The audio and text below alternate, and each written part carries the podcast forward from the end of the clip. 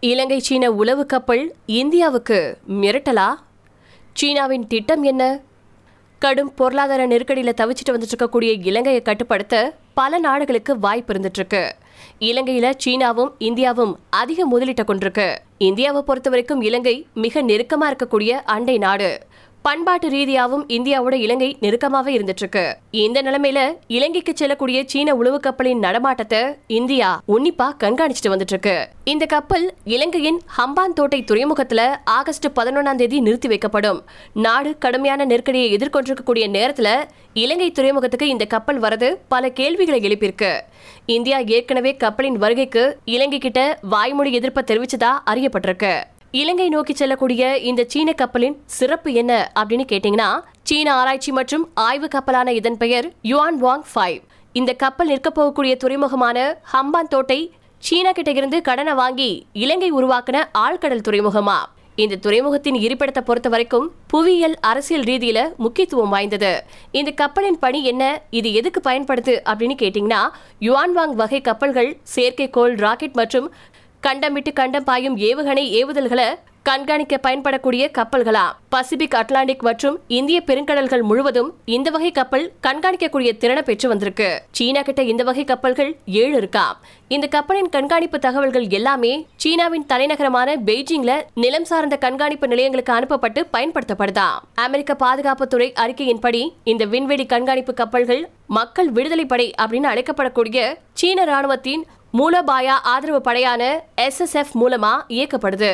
இது பிஎல்ஏவின் மூலோபாய நோக்கங்களுக்காக சைபர் துறை மின்னணு தகவல் தொடர்பு மற்றும் உளவியல் போர் பணிகள் மற்றும் இதர போர் திறன்கள் ஆகியவற்றை மையப்படுத்துவதற்காக நிறுவப்பட்ட கட்டளை அமைப்பா யுவான் வாங் ஃபைவ் சீனாவின் ஜியாங்நான் கப்பல் கட்டும் தளத்துல கட்டப்பட்டு செப்டம்பர் ரெண்டாயிரத்தி ஏழுல சேவையில சேர்ந்துச்சு. இருநூத்தி இருபத்தி ரெண்டு மீட்டர் நீளமும் இருபத்தஞ்சு புள்ளி இரண்டு மீட்டர் அகலமும் கொண்ட இந்த கப்பல்ல கடல் கடந்த வான்வெளி கண்காணிப்புக்கான அதிநவீன கண்காணிப்பு தொழில்நுட்ப கருவிகள் இருக்காம் சமீபத்துல சீனாவின் Long March five B rocket ஏவப்பட்டுச்சு. அதுதான் யுவான் வாங் ஃபைவ் கப்பல் கடைசியா செஞ்ச கண்காணிப்பு பணியா. இந்த கப்பல் எதுக்காக இலங்கைக்கு போயிருக்கு? இலங்கையின் பெல்ட் அண்ட் ரோட் இனிஷியேட்டிவ் இணையதளத்தின்படி யுவான் வாங் ஃபைவ் ஆகஸ்ட் பதினொன்றாம் தேதி ஹம்பான் தோட்டை துறைமுகத்துக்குள்ள நுழையும்.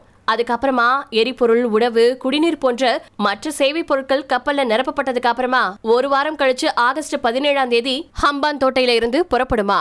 யுவாங் வாங் ஃபை கப்பலானது ஆகஸ்ட் மற்றும் செப்டம்பர் மாதங்கள்ல இந்திய பெருங்கடல் பிராந்தியத்தின் வடமேற்கு பகுதிகளில் சீனாவின் செயற்கைக்கோள்களின் கட்டுப்பாடு மற்றும் ஆராய்ச்சி குறித்த கண்காணிப்பு நடத்தும் அப்படின்னு பிஆர்ஐஎஸ்எல் தன்னுடைய இணையதளத்தில் தெரிவிச்சிருக்கு.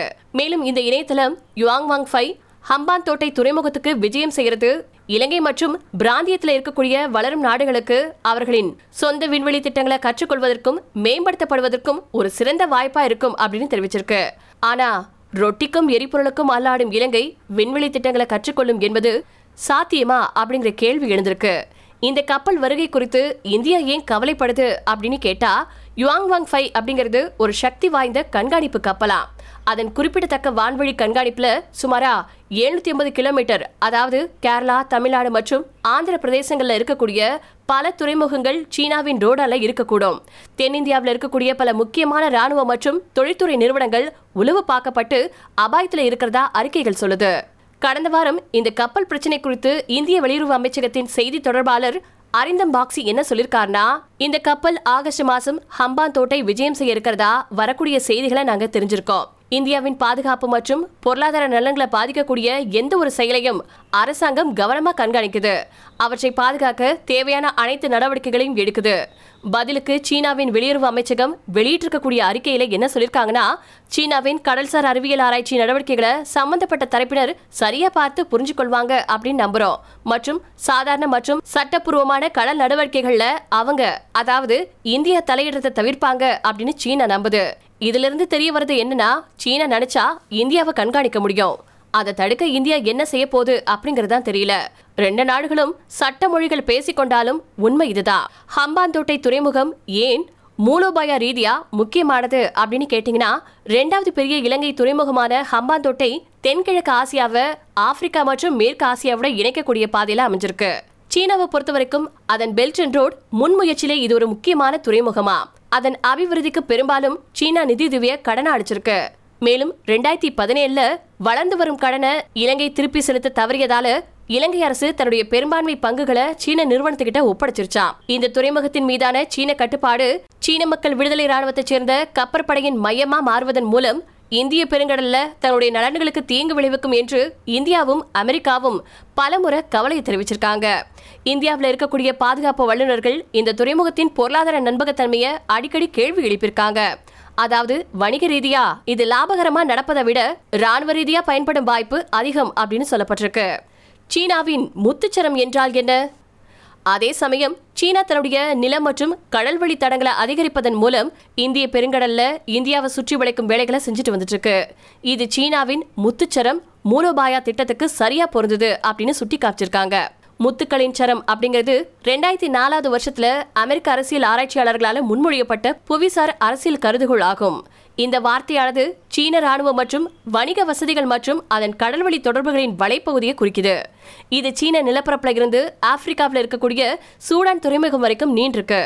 மாண்டேப் ஜலசந்தி மலாக்கா ஜலசந்தி ஹார்முஸ் ஜலசந்தி மற்றும் லோம்போக்ஸ் ஜலசந்தி மற்றும் பாகிஸ்தான் இலங்கை பங்களாதேஷ் மாலத்தீவுகள் சோமாலியா போன்ற மூலோபாய கடல்சார் மையங்கள் வழியா சீனாவின் முத்துச்சரம் கடல் வழிபாதை நீள்கிறது. இலங்கையின் ஹம்பாந்தோட்டை துறைமுகம் இந்தியாவுக்கு பக்கத்துல இருக்கிறது. சீன கடற்படை நீண்ட காலமா இந்தியாவை இலக்கா கொண்ட கடல்சார் வளைய கண்காணிப்ப அனுமதிக்கும் திறனை கொண்டிருக்கு. வடக்குல இந்திய சீன எல்லை தகராறுல இருக்கும்போது தெற்கே கடல்ல சீனா தனக்குன்னு ஒரு துறைமுகத்தையே கொண்டிருக்கு. இதை எதிர்த்து இந்தியாவும் அமெரிக்காவும் என்ன செய்ய போகிறாங்க அப்படிங்கறதா இப்ப கேள்வியே. இப்படி வல்லரசுகளுக்கு இடையில மாட்டிக்கிட்ட இலங்கை மக்கள் பொருளாதார நெருக்கடியில மட்டும் இல்லாம அரசியல் நெருக்கடியிலையும் சிக்கிட்டு இருக்காங்க.